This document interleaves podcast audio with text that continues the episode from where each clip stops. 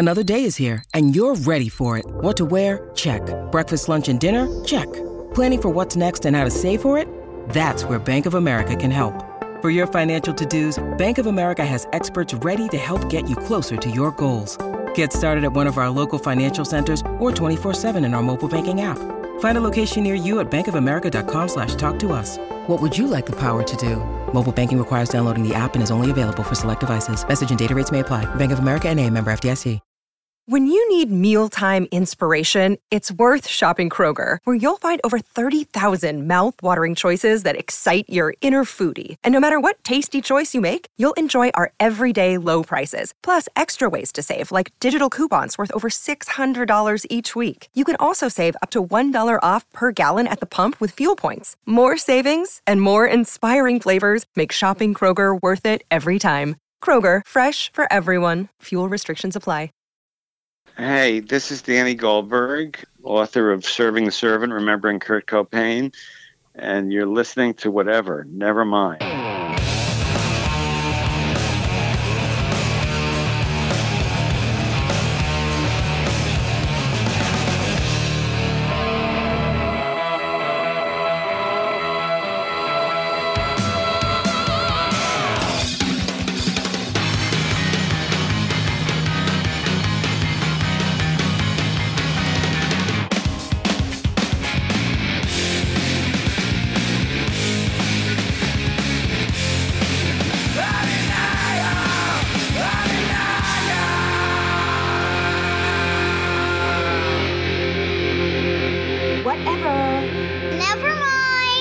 Like to welcome to the program then uh, Danny Goldberg. Danny, I'm not sure what kind of title to give you. You're an author. You've been pretty much a big shot at uh, in record labels all across the, the basically the whole spectrum of, of jobs. I guess you uh, band management. How would you? Uh, what title would you give yourself? Well, you know, I've I've been around a long time, so my business cards have changed. Right, right now, I have a small management company called Gold Village. I represent Steve Earle and the Waterboys, among others, Ben Lee, and Martha Wainwright, and and I've been writing a lot the last several years. I've, I've written several books in the last five years. The most recent one is "Serving the Servant: Remembering Kurt Cobain," that I think stimulated you reaching out to me, and I have one coming out in November called uh, "Bloody Crossroads 2020: Art, Entertainment, and Resistance to Trump." Oh my gosh! Uh, give me what? Give me a little tease on what that's going to be about. Well, I just tr- it, the, the bulk of the book documents the year 2020 from the sort of January 1st through the basically the inauguration, and just the, the, pretty granular detail about the engagement of a wide variety of mass appeal artists and entertainers, uh, from uh, Taylor Swift to Robert De Niro, from Cardi Cardi B to Jane Fonda. You know, of, of both music, film, activist artists as well as people whose art itself had a political vibe and or subtext to it, whether it was a mini series like The Plot Against America on HBO or a, a song or something like that. And I just felt it was a time of unprecedented activism by artists, in part because the president had initially become famous on a reality TV show, and in part because some of the issues were so emotional and uh, other things like that. So it's it's just my look at the it basically the election through the prism of entertainment. Wow, um, that sounds fascinating. I look forward to that. You said that's coming out in November. Yeah, November second, it'll it'll be out. I spoke to you know a lot of it was research. I also spoke to Bruce Springsteen and John Legend and you know the guy that produces billions and uh, you know you know just different different uh, art, actors directors you know and and singers uh, uh, Chuck D and you know just different people to to get other voices in there besides you know my own research. Anyway it's kind of you to let me uh, plug it this way Oh, absolutely! It sounds fascinating. Um, uh, before we get into today's topic, why don't you take me back a little bit and, and, give us just a little bit of background on how how you got into music in the first you know place as far as the industry, and like what were your what were your early roles, and, and how did you kind of ascend uh, up up the ladder? Well, I uh, I was very much a, a, child of the late '60s. I graduated from high school in 1967, and although I enrolled in college at the University of California at Berkeley, I dropped out pretty quickly, got in trouble, and by the time you know, by the fall of 1968, I just turned 18. I just needed a job. I, I ended up through an ad in the New York Times getting a clerical job at Billboard, which I didn't know at the time what Billboard was. I just liked that it said magazine, and it was, you know, it was it, it was just one of the first job interviews I did, and I discovered that it was trade that there was this thing called a trade magazine, that there was this thing called the music business, that the music I loved was was a part of this business, and that there were people on the other side of the office that were actually getting paid to go to concerts and listen to records and write their opinions about them. And that seemed like like incredible to me especially the idea of getting free records and everything. So i nagged them until they let me start writing reviews and the, my first couple of years was kind of as a rock journalist rock critic i i went from billboard to some other trades i did some record reviews for rolling stone and so on and then um, I realized after a few years of that that I was more of a fan than a critic. That what I really liked to do was just champion people I loved. That I didn't have sort of the, the critical posture that made for the really successful music journalist. And, uh, you know, I ended up being a publicist and got lucky that in the, in the middle of 73 the pr company i was working for got led zeppelin as a client. And because oh. i was the youngest one there and the guy with long hair i was picked to be the day-to-day guy. And that really changed my career because to this day i still get asked about led zeppelin. The way i get asked about nirvana but when i met nirvana they wanted to talk about led zeppelin. I mean it was just a great thing to be hmm. associated with them in my in my 20s and then uh, you know and then when i saw i learned more about the business. I I was very impressed with the power and the role that Zeppelin's manager Peter Grant played. So I wanted to be a manager. And then uh, in the middle of it, I ended up spending a dozen years running record companies. But you know, was before and after that, I was a manager. Now I'm a manager, and when I worked with Nirvana, I was a manager. So that's a that's a quick. Uh, wrap, but that's probably enough, right? no, that's great. Uh, Gold Mountain Records was that your first record label?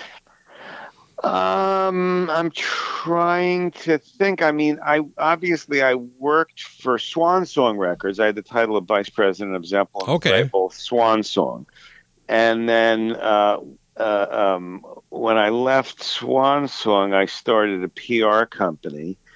Uh, and out of that PR company, I worked with Bearsville Records, which was a label at the time that Bob Dylan's former manager Albert Grossman owned. It went through Warner Brothers, and the guy who ran it was one of my best friends at the time named Paul Fishkin. He was dating Stevie Nicks, and we ended up putting together a label called Modern Records that was the first label that I owned part of.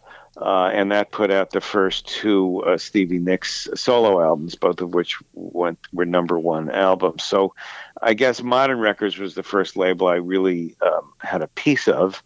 Prior to that, I'd worked for a couple of labels, and then um, Gold Mountain started as a label. It was pretty unsuccessful. I didn't, I, I, you know, but I, I turned it into a management company, and the management company became pretty successful.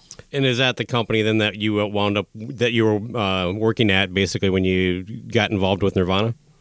Yeah, yeah. I, I had started Gold, Gold Mountain. Do I have that right? Well, well, you're you're you've definitely figured out that my name is Goldberg, and that I used the word gold in several different companies. Um, Nothing wrong with that. Gold Castle was a um, a small label that I started with a friend of mine named Julian Schlossberg. Oh, that that's not the management company. I apologize. Castle Hill. No, Gold Castle, and then we put out. Just had this idea that there were these aging that folk artists like Joan Baez, Judy Collins, Peter Paul, and Mary, and some others who were shunned by all the major labels, but who were still doing interesting creative work. So it never made any money, but put out some wonderful records. But the management company was called Gold Mountain which is another anglicized way of oh, saying okay. Goldberg. And Gold Mountain, um, first success uh, in the late 80s was uh, we had Belinda Carlisle after the Go Go's broke up, her solo. Two first two solo cycles, which were very successful. Mm-hmm. Uh, then, uh, then uh, Bonnie Raitt, who was in between labels and ended up making a deal for her that that revived her career. And uh, the first album won all the big Grammys and then I, I wanted to figure out how to address this. Now, now this gets us to the end of the 80s, and there was this new energy in rock and roll. That was called uh, postmodern by some people or American punk. It wasn't the 70s punk of the Ramones and the Sex Pistols. It was mm-hmm. sort of punk that was inspired by by American, mostly West Coast artists like Black Flag, but also like Fugazi and others, Dead Kennedys. And and uh, so I, I hired uh, a young guy named John Silva, who today is an extremely successful manager, represents the Foo Fighters and others. And uh, together we signed Sonic Youth uh, and then Sonic Youth told us about Nirvana. So that was Gold Mountain. That was a management company, and we had these older artists like Bonnie and the Allman Brothers and the, the pop producer David Foster, and then we also developed this roster of which Nirvana was the jewel, you know, uh, but also had uh, the Beastie Boys and, and Sonic Youth.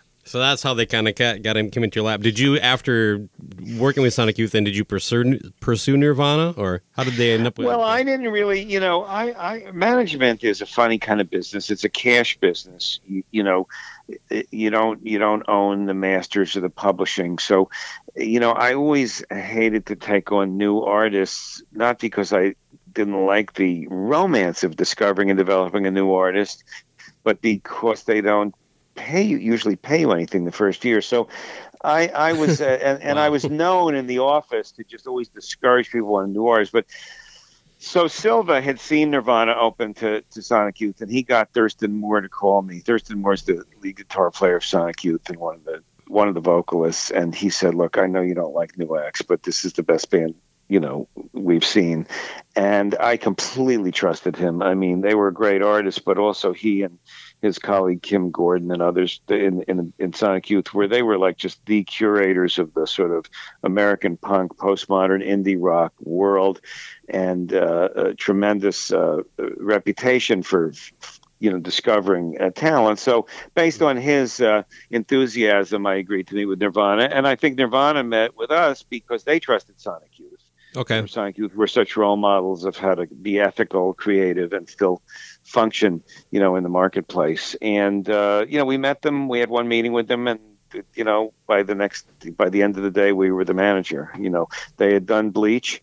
Uh, they wanted to uh, switch to a major label. They they wanted a conventional, you know, LA kind of a management company. And I think so, the fact that we also work with Sonic Youth you know, gave them also the the uh, confidence that we were sensitive to the cultural things that mattered to them, and uh, very quick uh, agreement. Was Dave in the band at that point yet?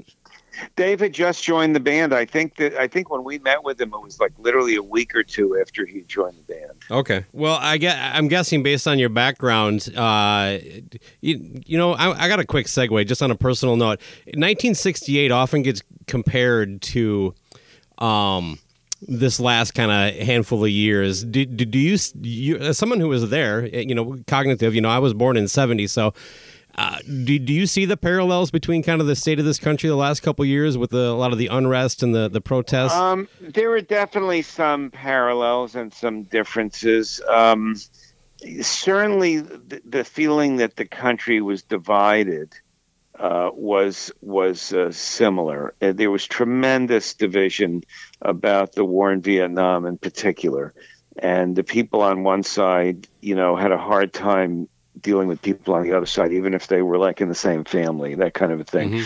So that feeling of there being two Americas, uh, that kind of polarization, is to me the the biggest similarity. Now I have to say, in '68 and, you know, for the next several years, people like me were very much in the minority. Uh, Richard Nixon was elected by a gigantic landslide in 1972, okay. reelected, you know, with 60%. And the Democrat, even in 68, only got like 43%. You know, Nixon and George Wallace, who even ran to the right as a more, uh, you know, white supremacist candidate. So I think that, that, that the balance is better today, in my opinion. At least, at least we have a majority of people in the country who agree with us. Those of us who, you know, are, you know, not Trumpists, and um, and uh, so so that's that's a difference.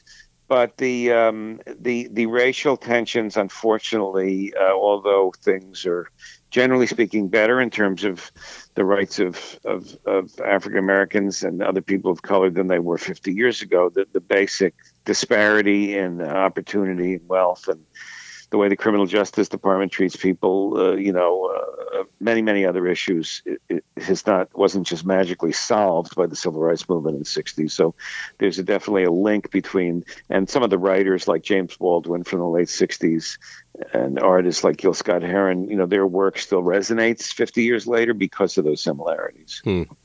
Uh, yeah, that, that's interesting to, to hear the perspective of somebody from that time. Um, uh, now, now, now, I took you on this little tangent. The, the thing that uh, sprung me to that was that I'm, I'm picturing you as someone who kind of grew up in that era hearing Nirvana. Did you actually enjoy the music? Well, um, I, I, I was very busy when I first met the band. Again, we had 40 or 50 people working in the office. I was trying to make it. I was just turned 40. I just had my first kid and I and my time was very very fragmented. Uh, so I, I, did it initially on a leap of faith because of what Thurston said, John's mm-hmm. enthusiasm, mm-hmm. and the general buzz. Uh, but after a, a, period of time, I realized I'd never seen them play. and I'm a big believer then as now that as much as recordings are important, you get another level of connection to an artist when you see them live. So they were doing while they were while they were rehearsing the songs that Kurt wrote for Nevermind. He wanted to do a gig in LA just to try some of them out in front of an audience. And they opened to uh, Dinosaur Jr. was the headliner at the uh, a, a, room called the Palace that was then having concerts in LA. It probably held like eight or nine hundred people. Mm-hmm. And so I went um, by myself after you know, and was just blown away when I saw him on stage and the combination of his voice and the intimacy he had with the audience, that sense that everybody, you know, it was like he was talking individually to people. So once I saw them live, I, I, I fell head over heels in love with them as an artist, even though I was 40 and, you know, way older than most of their audience. I could recognize the genius when I saw them live. That's, that was the moment. Uh, but that was a few months after we were already managing them. Over the course of doing this, one of the, the things, uh, you know, because I'm a fan um, of of that whole scene. Actually, not that big of a Nirvana guy to be to be honest with you. Ton of respect for what they did, and we'll get into that. But uh, um, but a lot of a lot of ideas and memories that I had had you know were changed basically through talking to a lot of different people and and the more I heard certain things it just reinforced that and, and so like my my things that I that I once thought I no longer thought you know and one of those was that you know, Kurt kind of had this nonchalant, like, ah, who cares kind of thing, but he was actually quite driven to be successful. Um, would you agree with that? And if so, did, was that something you could tell early, like early on when you started working with him? Yeah, because he came. That's why they came to us and and to me was because of that ambitious side of him. That you know he didn't show it to everybody. Uh, that wasn't part of his art, but it was part of what made the art successful. Uh, and uh, it was obvious from the very first meeting that he had very strong ideas about where he wanted the band to go, and that was reinforced just every other time I ever spoke to him. I don't think anybody becomes that successful just by accident without a certain level of ambition.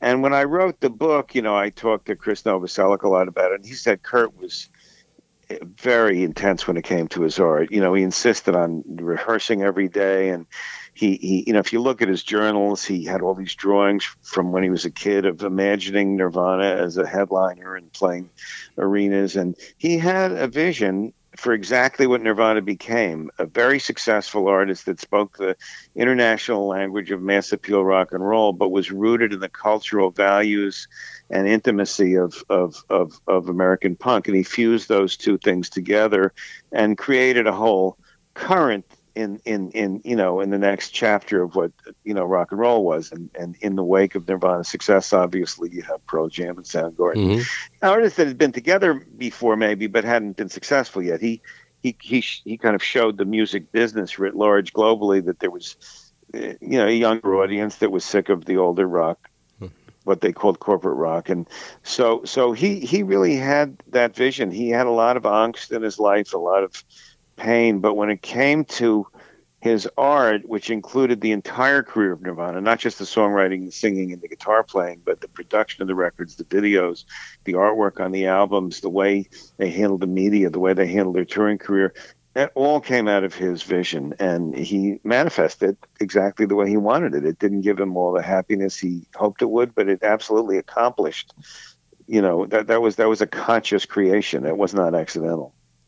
Yeah, and, and, touching back a little bit on what you said, you know, never mind breaking the way it did, opened doors for all those bands. The the other the the other big three bands, you know, Soundgarden, Alice in Chains, and Pearl Jam, all saw their biggest success after that record kind of opened the oh, door. Oh yeah, also uh, a hundred percent. Yeah, and and in the and and many many many other bands. But like you know when well, they yeah. were when they were going to do Nevermind you know, I mean, the, the, half of the recording budget was spent hiring a rehearsal room, and he insisted that they rehearse like eight hours a day for months. When they went into hmm. the studio, they had played those songs hundreds of times.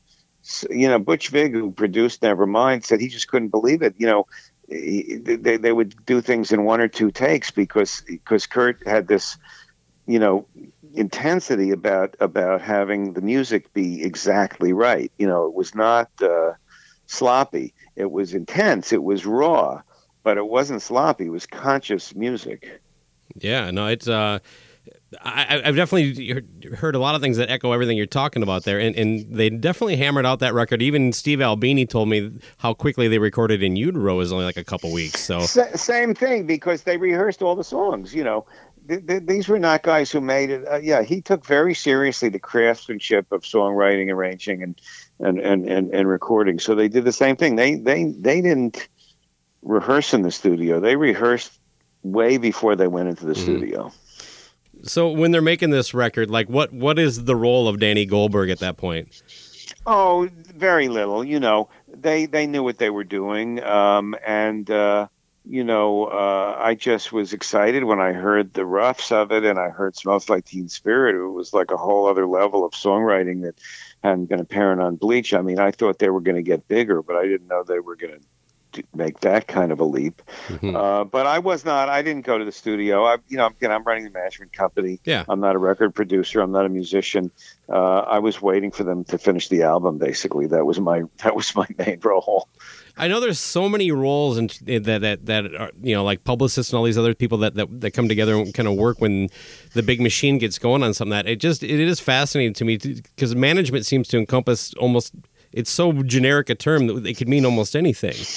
Um, it you... varies from artist to artist um, because they it's up to what the artist wants the manager to do. Okay. You know, uh, it's it's a service profession. You work for the artist, but in general, you know, an artist, especially if you go back to that time, you know, had a number of different relationships. They had a relationship with the record company, they had a relationship often with the music publisher, they had a relationship with the media uh, the the radio part of the media, the press part of the media, and MTV, which was its own thing that was so incredibly important to American, you know, popular music at that time.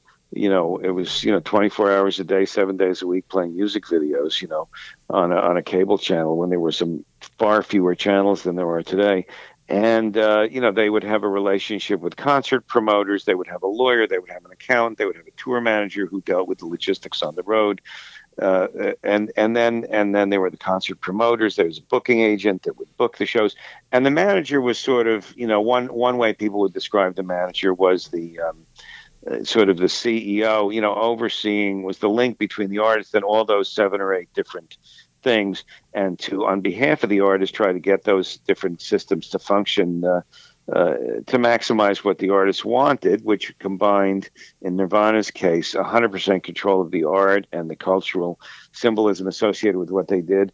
And at the same time, they wanted to make money and be successful. So, so the other the other uh, ro- way people describe management is like it's it's the buck stops with you. You hmm. know, anything that goes wrong is your fault. Therefore, you've got to try to stay ahead of everything. And then with some artist manager relationships, and this did happen with me and Kurt, it doesn't happen all the time. You become a personal sounding board to just help them think through what they want to do. They're oh, in charge, oh, right but they like to have somebody to talk to uh, with another with another um, set of experiences and relationships. So uh, sometimes there's that personal component of it, uh, advisor also, you know. Uh, and uh, but in general, you know, you're you're you're sort of driving the business. You know, most managers don't get involved with the music. I certainly never did. I don't have any musical talent. I, I have admiration for people with musical talent, and I like being their advocate. Um, so managers typically are, you know, again, they they they run the business of mm-hmm. the artist, you know, and in doing that, they deal with a lot of these other entities. But those entities usually will always go through. Most situations go, you know, through the manager. So you don't play any instrument? No, no. I tried when I was a kid. I just had no no uh, aptitude. All right. Uh, well, uh, on Nevermind, Kurt would actually complain about the production. Eventually, He's, uh, he said it sounded like a Motley Crue record, which I'm I, I don't necessarily agree with him on that one, uh, Danny. You know, I think that he he had a balance. Um, his uh, relationship with the punk subculture, which had just inspired him enormously in his teenage years, which he, he recognized the outsiderness of it, the, the the need for integrity, the emotions of that audience. And even though they were only a small percentage of the total eventual audience for Nirvana, they were the original audience and, and he always wanted to stay true to that part of himself. So after Nevermind was incredibly successful, he would sometimes say shit like that in interviews to uh, to try to recognize the difference between the pure punk fans and this mass rock audience that now also like Nirvana. But he completely controlled the sound of that record. It's not like anyone imposed anything on him. Mm-hmm. He he controlled every how much echo or no echo was on the mics. He controlled the mixes. He controlled the mastering. He physically went to the mastering of the record. He had to approve of everything. He had the final say on everything, and that's his record. He he then wanted a remixer. He approved the remixes. He he uh, he picked the guy that did the remix. You know, it was his record. He just then the success of it turned it into another thing. It was separate from a work of art. It became right. this mass cultural statement.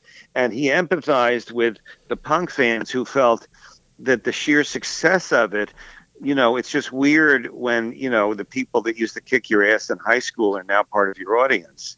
So, um, you, you know, he said some things like that about the production. But he ain't honestly, wrong there.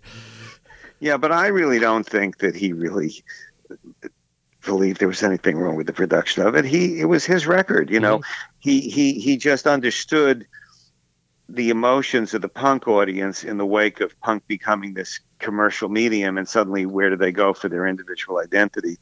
And so that was part of the calculation of working with albini on the next record. It was also you know that he admired a lot of the records albini had produced sure. like uh, you know um, breeders and so on but uh, and the pj harvey record i think he had just done. But he also knew the symbolism of albini and he knew that that's slightly rawer sound would address that. But the truth is, I think if you listen to Nevermind and you listen to In Utero, it's the same artist. I mean, come on, it's still oh, Nirvana. Yeah, no, there's no you know, same singer, same musician, same songwriting head.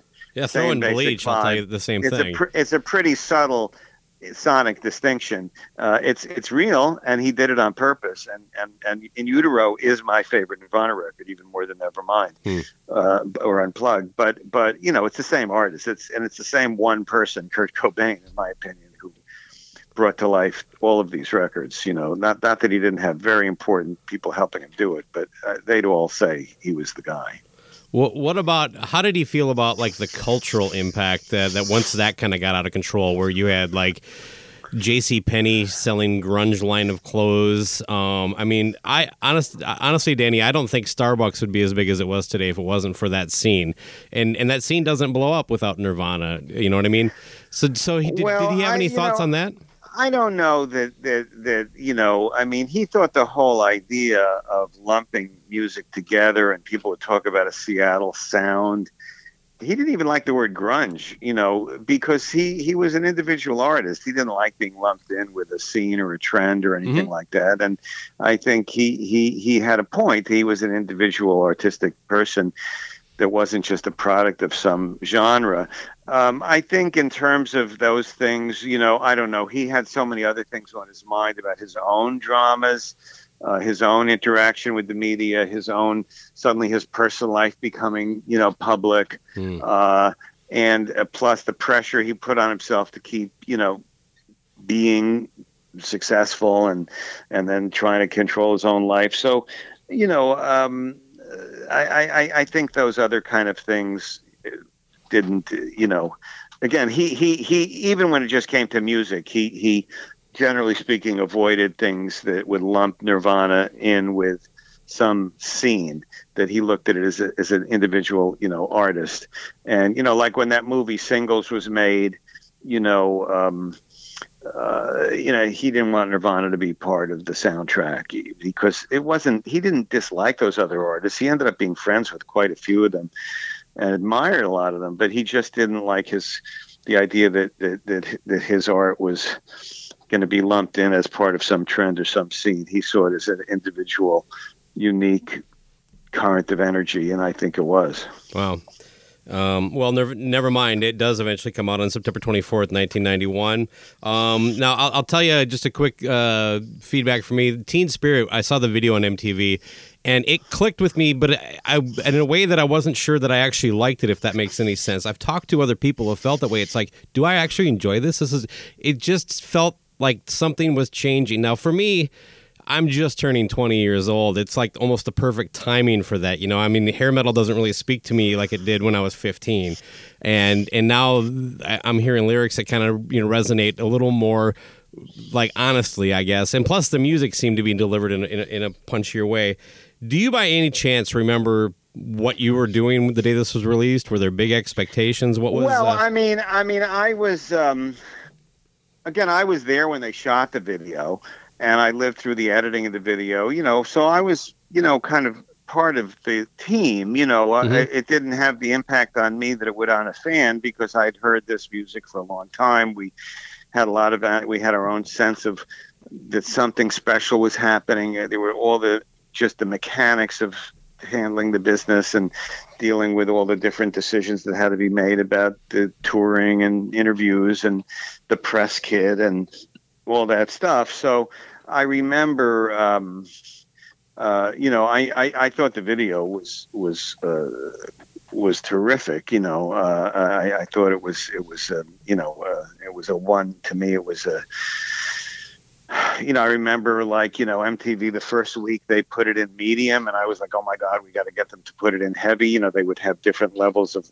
rotation, how many times a week they would play it, and heavy was the best one. And, uh, you know, with Sonic Youth, they had started in medium and then never got beyond medium. And I, I had this one week of anxiety and then they, you know, it immediately went into heavy. They, they, they, they already had planned that unbeknownst to me, but there had been a Guns N' Roses video the week before that took the other heavy slot. So it took off so incredibly quickly. Is that where the Guns N' Roses beef started? yeah. It, no, no. You know, it was. Just, I kid. Uh, I, I, joke around it. It's a whole other thing. But you know, the the um, it was weird that they were on the same label though. That that that. In hindsight, yeah, part, of, yeah. part that was definitely part of the whole trip. But um, you know, uh, it happened incredibly quickly. I mean, that song was a magic song. I remember. Um, you know, when this first track came out, within days, the people at the company were saying that the phone requests were incredible. The requests at the indie stores, the advance orders, you know, it, it, it just both the video and the song were magic in terms of their immediate impact on a mass uh, public that was clearly bigger than just the punk rock subculture that Nirvana had previously appealed to. So uh, the main thing about it was it was a instant hit, both the song and the and the video. Yeah, the the scene changed very quick. Uh, I, I I vividly remember it. Um, but but for lack of a better term, uh, so I, am not trying to be insulting or anything, but that that song was milked for quite a while before the second single came out, if I recall correct. It wasn't the the next single like early '92. Um, yeah, probably. You know, I think that it was always the idea that um, "Come as You Are" would be the second track.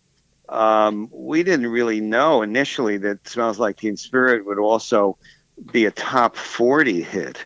You know, we thought it might just be for the alternative stations and kind of the core identity song.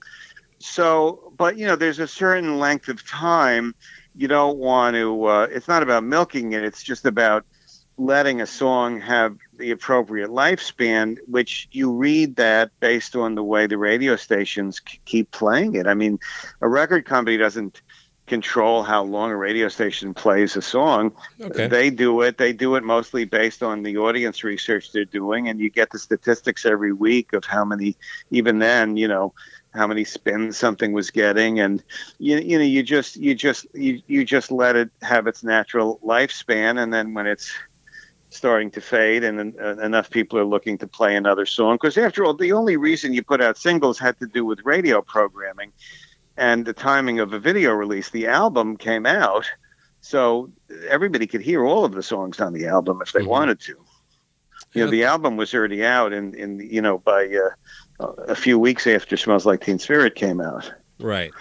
So it was just a decision of when to uh, suggest to the radio station that they play the next song, and you wait until they're finished playing this one, however long that is. That's like every, you know, every artist. When did uh, when did the band kind of realize that uh, their lives were changed basically forever?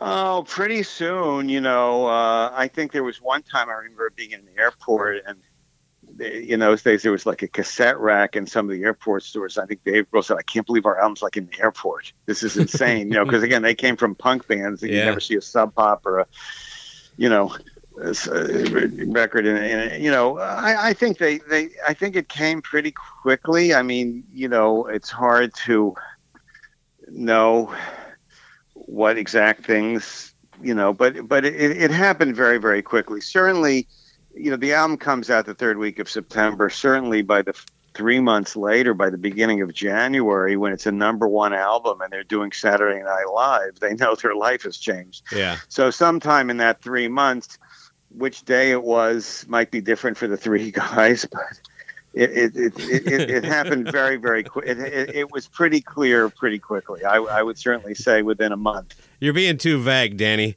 Nail it down. Um, uh, well, what about like? So now they go out and go on tour. What's your daily interaction with them, or is your interaction daily? Are you on the road with them? What kind of? No, I went to certain shows. I they had a tour manager. I didn't Okay. go on the road. I would go to certain shows.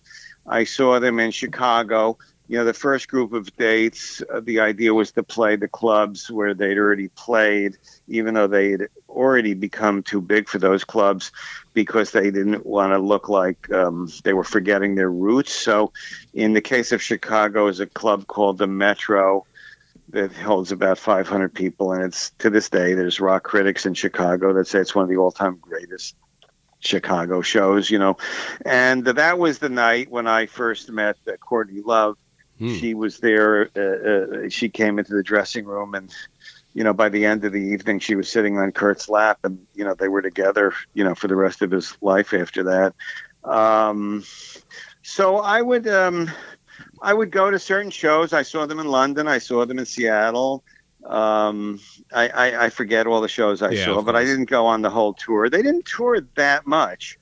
Um, but you know, I saw them in. I saw one French festival show. I remember, um, and um, when he got together with Courtney, um, it, a lot of the people around the band did not like her initially. Uh, and um, I had heard about her. My ex-wife had been her lawyer. I knew about her, and I also, I just, I was forty. I've been around this a long time, and you know, when someone who you're managing has a love interest, you better get along with them, or else you're going to lose your relationship with the artist. So Fair enough. I, I, I immediately uh, gave her the benefit of the doubt, both because I liked her, uh, because uh, we knew some people in common, and because it was in our mutual interest, I think. And uh, it turned out I was the only one that that that at that moment was really um, feeling connected with her, and that made Kurt uh, reach out to me in a different way, personally, talking about the things. And so then for the rest of his life, from that moment on, I kind of became the Kurt person. Initially, I was sort of the older guy that was just running the company and dealing with kind of the record deal part of it and the macro decisions. But at that point, which was only about a month after Nevermind came out, I uh, my role grows to include kind of usually on most issues being the person that Kurt would want to talk to about uh, various uh, things. Wow. Um, without getting too salacious, uh, were were the members of the band cool with Courtney? Was there any kind of friction there? I, you know, I, I uh, you'd have to ask them. Obviously, there's been all these books about them. I think the relationships went up and down over time, and they're still in business together. You know, Yeah. they share they share control of the catalog um, the, of recordings. Um, but generally speaking, you know, they became kind of a couple that had their own energy that was separate from the greater band thing, even though obviously it was still a band. Yeah. And, uh, you know, I was, um, he was the lead singer and the songwriter. I was like, dude, I'm following that guy around, uh, uh, you know. Oh. So in retrospect, I probably should have spent a little more time following Dave Grohl. Yeah. But I, I uh, at the time, I was very fixated on the fact that Kurt wrote and sung those songs and played lead guitar and made every decision for the band. It seemed to me like he was the guy I was going to focus on, and I loved him, you know. And I played some role in his like, head, you know. He liked me and liked, you know, kind of my liberal values and my some of my background, and uh, I just loved the guy, uh, you know. And uh, you know, again, they became so big so fast that the minute they became big, it wasn't only that I loved them; it was just there was a currency to just having that relationship. People were so interested in him. And so, you know, even after I left management and was at Atlantic Records, I still maintained that role until he died. Like his personal manager or the band manager?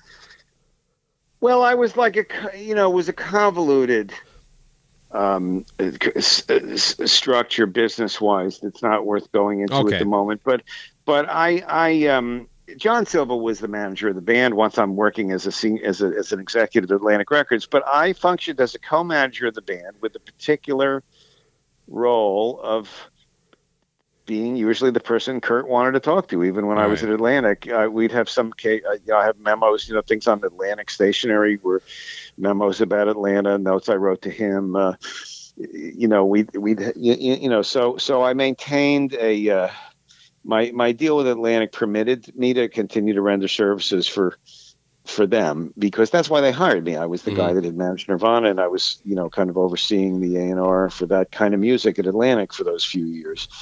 And um, anyway, that's the answer to that. All right. Uh, you know, I got a couple thoughts on Courtney that I wanted to ask you on, but but um, with with that kind of step away, would that have been before or after in utero? Because the reason I'm asking Danny is that I, I know there was not like the the record company wasn't thrilled with the final product when they got it back. I'm curious if you know any insight or that seems like something a manager would be involved in. Uh, Well, I was I was completely involved in all of Okay. that, even though by that time I was at Atlantic. I, I and I will say, if if you'll forgive the plug, I mean I discuss all of this in detail in the book. absolutely. Sure. I, I'm may have perused that book at one point. it may it know, may have given me a little ser- background. ser- ser- serving the servant, remembering Kurt Cobain, uh, available uh, certainly at all online stores and some, and some everywhere. physical stores. But but uh, you know, I played. um, look th- th- this idea that the record company, quote unquote, um, uh, wasn't thrilled is is really uh, not exactly what happened. First of all, only a handful of two, I- think one or two people at the record company heard the original mixes.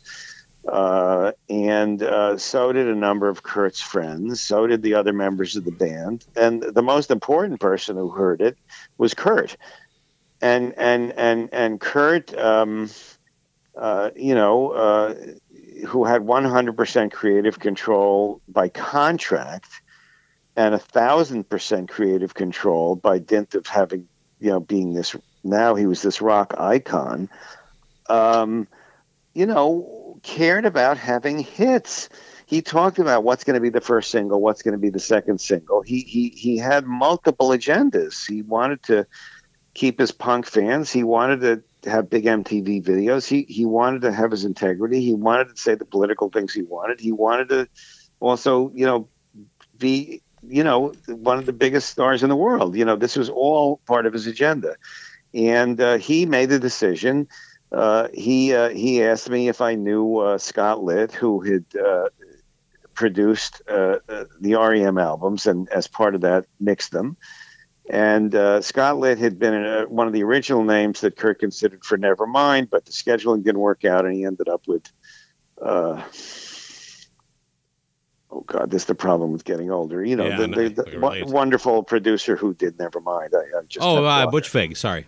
Let me get. yeah, that ended up with Butch Vig, but but so and Scott remixed um, the singles on on on In Utero, uh, Heart Shaped Box. Uh, uh, he remixed um.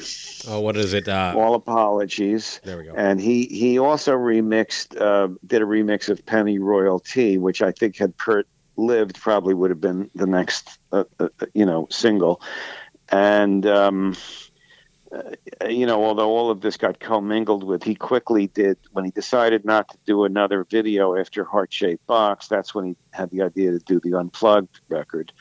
But the Unplugged record didn't come out until after Kurt, you know, died. Um, anyway, he wanted those remixes, and he liked Scott Litt enough that then he had Scott Litt do all the mixing and engineering on the Unplugged record Okay. and he also intro- had had he asked Scott to, to to help Courtney out with a couple of songs I think on the first Hole record. I mean, that, that doesn't mean he didn't like Steve Albini. He respected Steve Albini for all the reasons that he originally wanted to work with him. The certain kind of sound that he got in the studio, and the integrity that Albini represented. But uh, he didn't like the way he mixed the record Okay. and he, he, he, he, you know, Kurt remixed the first record too. Kurt like was hands on with this stuff. So this whole idea that it was the label was was uh, was a PR thing that uh, took on a life of its own. Interesting. And uh, you know, uh, at the time, again, I go into detail on this because because Albini did a couple of interviews where he said that. And then the band was so upset by Albini saying that. I think it was in a Newsweek interview. First was in a Chicago newspaper, then it was in a national magazine, that they actually issued a statement disagreeing with him and saying, "We nobody tells us what to do. We're doing what we want with our record." You know, not true. You know, and Kurt in repeated interviews said the same thing when In Utero came out. Uh, but you know that mythology lives on that this was some some external thing. This was Kurt Cobain made the records he wanted to make for his entire career, one hundred percent. Right on. Is there any truth to the the story that Gene Simmons wanted them to be on that that Kiss My Ass Kiss tribute record? Albini brought it up to me. Oh, I don't remember. You know, um, I just don't remember. Uh, uh, you Fair know, enough. it it it, it, uh, uh, it I know. I, I, I wouldn't surprise me at all if Gene wanted them. Gene's a smart guy and he would know what they represented. And it certainly Easy. doesn't surprise me that Kurt wouldn't want to be on it. That wasn't, you know, he would do a Wipers tribute. He liked to do tributes to, you know, punk artists that inspired him, not to mass appeal people. Well, so before they blew up, though, they did. They were on a Kiss tribute record. I'm not sure if you were that. That was. Uh, they did a cover of "Do You Love Me," I believe. Was, yeah, I forgot. I just threw that in there. Um, well, a little bit on Courtney. One of the things that I talked about that changed, that is, in my personal opinion, going through this, I have a little more respect for her than I used to. I don't know that her and I would ever be friends. She's got kind of an abrasive personality, but I definitely, I don't think I, I judged her fairly based on a lot of things that. Well, you know, she she's not her best, her own best advocate, to be honest with you. But at the same time, I don't know. There is kind of this thing where it, it's just harder for a woman sometimes. But uh, uh, it sounds like you get along with her fine. Well, look, it's it, we're talking about you know whatever thirty years. Um, I haven't been in touch with her the last couple of years. She Mhm. did was kind enough when I wrote the book to talk to me a few times about it, and we we kind of you know we've gone in and out of touch over the decades. Uh, there, since the pandemic, I haven't heard from her at all. I think she's living in, in London. Look, I think she's a complicated person, but I don't think if you love rock and roll, you can fairly deny that she's a really good artist. I mean, the uh, live you know live through this was you know voted you know album of the year by Rolling Stone and Spin Readers. It's it's a uh, so many women of that generation who who were fans of it. I think got inspired by what Courtney uh, did. You know, uh, Mhm. you know. So she's she's not been the most prolific artist. You know but I think the body of work, the quality level is very, very high, um, both the songwriting and her singing. Uh, I think she's done some good acting things. I think she's, you know, complicated and she's had her dark years and dark days. But, uh, you know, I think I think that Hole is, in their own right, a significant artist and a significant legacy. Yeah, I, would agree with that, especially after like going through this. I, I, that album, of course, was on the list, so we, we got into that for one episode. And my takeaway, I, re- I really didn't musically appreciate it any more than I did uh, initially, but lyrically, I, I, could just hear how much those words would mean to like a, a like a fifteen or sixteen year old girl at that time you know, I apologize. My mind wandered for a minute. Oh. What about a 15 or 16 well, year old girl? Like going, to, like I actually never really gave that record much attention, but I, when we went through it for this list, I have to, you know, do do my due diligence and actually pay attention to this stuff. I think that album would really resonate with somebody going through some hard times in the teen years. That that there's a lot of what she was talking about. Seemed a lot realer you know than I than I ever really gave it much time. I guess. So. Yeah, yeah, I, I, I think I think that's a great album. I, I think I think they made a number of very good records, and I think she's a real artist. I mean, look, there's only one Kurt Cobain, mm-hmm. and I think she would be the first to say she's not him. But she's Courtney Love, and she um, she wrote those songs. Um, she certainly wrote the lyrics. That you know, the musically she did have a good band and everything. But you know, uh, I think she's a very very good lyricist, and um, you know, and and and a unique figure in in in in kind of kind of part of rock history has often been her own worst enemy. She yeah. admit that too, I think. But uh, so have a lot of creative people. Sure, yeah, that's kind of like I don't know that we would judge her the same way if she were a man. Uh, I think that's true. I mean, unfortunately, uh, it's a it's been a male genre rock and roll mm. and uh, you know it, there's been a streak of misogyny in that culture the way there is in you know general culture and uh, and uh, you know uh, that's that's just uh, that's just uh, true but um, but the work holds up the great thing about music is you know the the music's still there for people to listen to yeah you know, I, am a little foggy on the timing, but Kurt OD'd while they were on tour in Europe at some point, right? Yeah, he he OD'd uh, in Italy. Um, again, the exact dates are all in, sure. the, in the book, but it was only about six weeks before he died. I that's think. where I was. What, that's what uh, he took an overdose of something called Rohypnol, which is I don't know what it is, some kind of sedative, sleeping pill, whatever it was, and had to have his uh, stomach pumped, and that was a scary uh, several hours. Uh, I was in New York. I was on the phone, you know, with Courtney a couple of times that day, uh, but I wasn't in Italy. Uh, and um, and then about just about six weeks later is when he killed himself. I think. It, well, uh, there's been rumors that the band was close to breaking up at the end of that tour. In, in, do you know anything about that?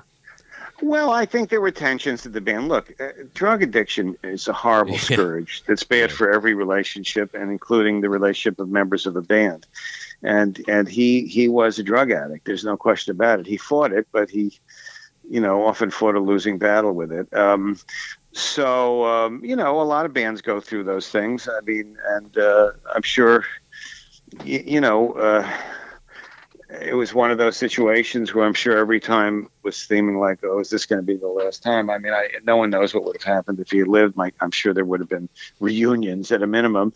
I'm sure Dave Grohl would have found his voice for sure. He knew he. I may not have known that he could be a frontman and a lead singer at that time, but he sure mm-hmm. must have known it uh, to become what he's what he's become. So you know, I'm sure things would have changed, but there were tensions. There was also an immense, enormous bond when they played together that often overcame the tensions. Yeah. You know, you mentioned this in your book, uh, "Serving the Servant," that the last time you talked to him was an intervention. That that has to be. I mean, the interventions aren't easy for anybody. You know, uh, how that's that's the last time you saw him, though, right? The last time I saw him, I called him. You know, I, I flew down to Los Angeles. I went I went to Seattle uh, you know, I was like working in New York, but my family was still in LA. So I like went from New York to Seattle and then Seattle down to LA. So I called him when I got home to LA late that afternoon or early evening. So I did speak to him one time after that intervention okay. uh, on the phone, uh, the same day basically of the intervention. You know, the intervention was like in the morning, and I guess I spoke to him that night on the phone. And, those were the last. That's the last time I saw him, and then subsequent followed by the last time I spoke to him. Um, and maybe you don't want to answer, but w- were Dave or Chris involved in that intervention? Not in my memory. Um, not in my not in my memory. Uh, you know, uh, I remember Silva was there. Janet uh, Billig, who worked with the management company, was there. Um, I forget who else was there. Some, uh, but but I don't I don't think at that point I don't think Chris or Dave were there. Okay, uh, and and we're getting here towards the end here, but just a couple more things. Um, uh, do you maintain any kind of contact with Dave or Chris? I've been in touch over the years with Chris. Uh, we we share a lot of uh, political beliefs. Uh, uh, I had a small publishing imprint that uh, published a book that Chris wrote called "Of Grunge and Government," and uh, he's on the board of a thing, or I think he's chairman of the board now, something called Fair Vote. I've, you know, back before the pandemic, when they'd have meetings or events in New York, I'd usually go and see Chris there, and Chris did, did talk to me for the book. Uh, Dave, I have not been in touch with. I reached out to him for the book, didn't hear back from him you know, there were some hurt feelings from that time, and mm-hmm. you know, mm-hmm. I, I got to talk to most of the folks that were involved, but there were a few that didn't want to talk. Uh, so, uh, not with Dave uh, for quite a while, but with Chris, uh, I feel through the decades I've always stayed in touch with him. Again, I haven't talked to him since the pandemic started, but I, I just feel he's someone that every couple of years we end up in the same room. He's a he's a I mean, they're all great guys. He's a particularly lovely person. Nice. Um, Dave does seem hesitant to talk about Nirvana just in general. Yeah, I never knew him as well. He was the newest member of the band. You know, Chris and I always had this sort of political conversation going on parallel to whatever else was happening. Kurt was this genius that I, you know, then became connected with personally. Uh, and I never got to know Dave as well. I don't feel that I have anything intelligent to say about him except that he's an incredibly talented guy then and now. It is kind of incredible what he's done with the Foo Fighters, but uh, yeah, um, coming, you know, striking gold twice, so to speak. But uh, well, looking back at Nevermind, let's uh, we'll we'll we'll, yeah. we'll tie it back to that. Um, what do you think about it now? I mean, have you listened to it? What was the last time you would have listened to it? And and when you look back, what what are your thoughts? I just think it's a classic album. You know, it's very uh, strange. You know, when you're involved with a, a record professionally, you can never hear it the way a fan hears it.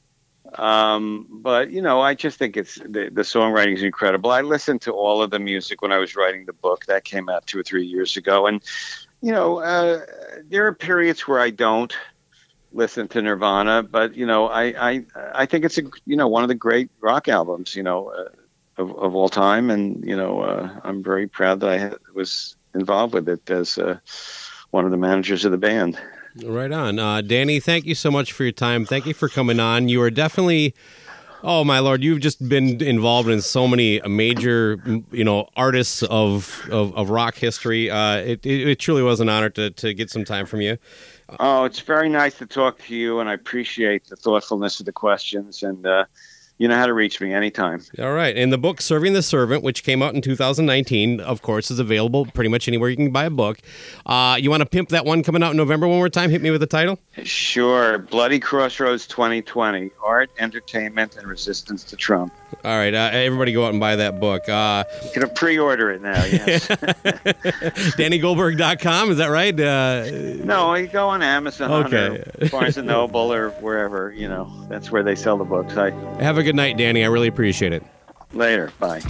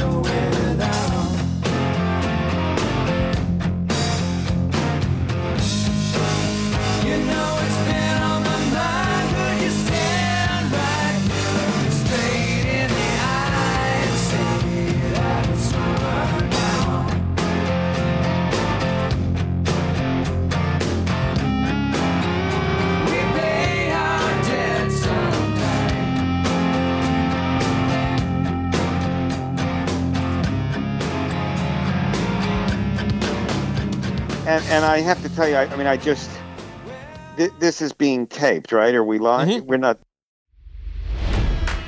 It's NFL draft season, and that means it's time to start thinking about fantasy football. FantasyPoints.com features industry leading experts and prognosticators using proprietary hand charted data to help you score more fantasy points. FantasyPoints.com is the place to go for whatever kind of fantasy football you play. Whether you play fantasy football, daily fantasy sports, or do a little bit of everything, Fantasy Points has the meticulously researched content to guide you to victory.